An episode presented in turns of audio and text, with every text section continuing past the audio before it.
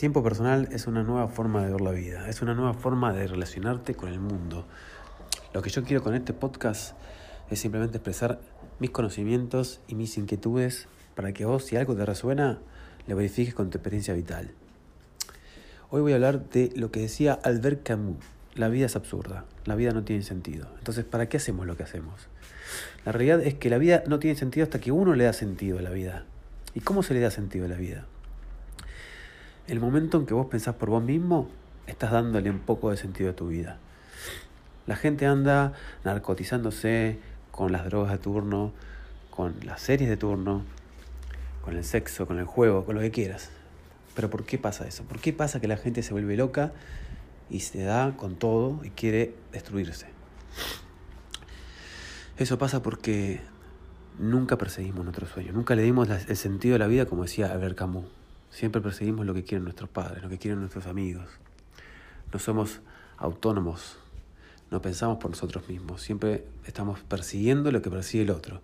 Si el otro cambia el auto, yo cambio el auto. Si el otro se va a Brasil, yo me voy a Brasil. Si el otro se va a Cabo Polonio, yo me voy a Cabo Polonio. ¿Por qué no podemos ir a Kuala Lumpur? ¿Por qué no podemos ir a un pueblo en la provincia de Buenos Aires? ¿Por qué siempre tenemos que hacer lo que hace el otro? Ahí está un poco el sinsentido de la vida de la que hablaba Camus. Vemos la vida como lo ven, los mismos ojos y el foco que han puesto nuestros padres y nuestros familiares y no, en nuestro entorno. Ahora, ¿cómo podemos hacer para poder salir de eso? ¿Cómo podemos hacer para, para empezar a ver y a construir ese sentido? Simplemente en silencio, anotando los intereses que tenemos cada uno, por más que el 90% de esos intereses y esos proyectos que tenemos en la vida nos lo van a tirar abajo. Nos van a empezar a criticar, ¿Por qué? ¿Por qué la gente critica? Porque la gente no se animó a vivir y no quiere que vos te animes a vivir. Entonces, cuando vos haces algo fuera de lo común, porque sos bastante predecible, lo que estás haciendo es escuchando tu corazón y estás entrando en un lugar donde está el miedo, donde está esa creencia limitante, donde está esa voz, ese pajarito familiar que te dice, no hagas eso porque te va a ir mal, no hagas esto otro porque te va a ir mal. ¿Y qué hacemos? ¿Nos quedamos de brazos cruzados? ¿Seguimos pagando impuestos? ¿Seguimos confiando en entidades, en, gobernantes? No. Estamos en la época más anarcoliberal de la historia. Sí, escuchaste bien, anarco dije, de anarquía. ¿Por qué? Porque ya no, no vamos a depender de un banco. Con la criptomoneda se democratizó y se descentralizó el manejo del dinero. Ya no dependemos de una radio. ¿Por qué? Porque está YouTube, porque están los podcasts, está Spotify, no dependemos de comprar un vinilo o un disco, un cassette. Está todo en internet. Antes tenías que pagar por cada cosa de esas. Pero ahora puedes crear tu marca personal. ¿Y por qué te digo marca personal? Porque es lo que está todo el mundo hablando de esto. Porque cuando vos te compras un auto Ford, no estás comprando un auto de una marca emblemática, estás comprando el apellido de alguien, de Henry Ford. Enrique Ford le puso su apellido a su fábrica de autos. Pero nadie piensa que es una marca de alguien. Y ese Ford puede ser tu apellido. Imagínate el auto Ford, pero con ese loguito que tiene semicircular, que esté tu apellido ahí. Y no te lo imagines en el auto. Primero en el auto y después imagínatelo en lo que vos querés lograr en la vida. ¿Qué se siente? ¿Qué pasa cuando estás viendo tu imagen, tu apellido en un producto o servicio? Por ejemplo, si quieres ser actor o actriz, tu apellido y tu imagen en una película. ¿Qué se siente verte ahí? Obviamente que todo requiere mucho esfuerzo, pero más esfuerzo es el que pones cuando le haces caso a lo que dice el que dirán, a lo que dice tu entorno. ¿Por qué? ¿Por qué pones tanta energía en eso? Nadie va a cambiar como piensan los demás, pero sí vos puedes cambiar como vos pensás. Lo infantil en esto es que queremos que el otro cambie y en realidad lo que tenemos que hacer es cambiar nosotros. ¿Por qué? Porque cuando vos empezás a cambiar vos, no dependés de lo externo.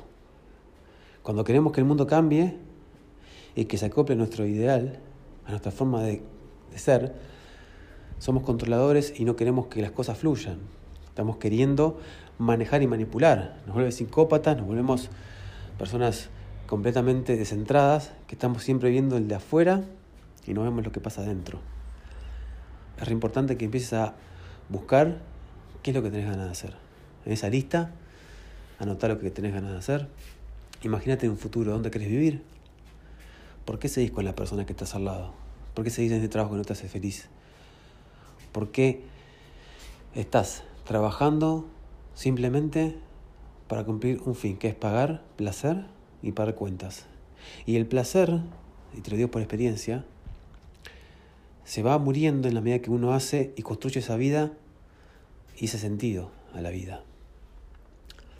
Porque ahora lo que está pasando es que hay mucha gente insatisfecha, mucha gente ansiosa, más producto de este virus, y aumentaron las inversiones en todo lo que tiene que ver con el entretenimiento, con las drogas, con todos los que son narcotizantes, porque la gente no le gusta la realidad, porque la gente está muerta, está apática. Vos estás muerto, vos estás, apático. ¿Por qué? Porque no te bancás la vida que te dijeron que tenías que seguir. Llegaste hasta esos hitos, te casaste, tuviste hijos y sos infeliz. Seguís siendo infeliz. ¿Y qué haces? La plata va para pagar cuentas y para pagarte algún narcótico. Algún Netflix, algún sexo, algún juego. Todos tenemos diferentes tipos de adicción. Ojo, no defiendo al tipo que trabaja todo el día, pero lo que sí digo es que si uno empieza a cambiar el foco y empieza a escucharse un poco más en su interior, hay menos ansiedad, hay menos cáncer, hay menos problemas gástricos, hay menos enfermedades autoinmunes y hay más plenitud. Hay menos calvicie, hay menos angustia oral, la gente está muy gorda, la gente está muy ansiosa y lo que hace es buscar siempre un narcótico fuera, un narcótico para adormecer más ese deseo que está pidiendo gritos salir del cuerpo. Este podcast va a ser un poco de eso. Vamos a hablar de la vida, de filosofía, de psicología. Y espero que te guste este espacio para que puedas experimentar un cambio real en tu vida. Nos vemos la próxima.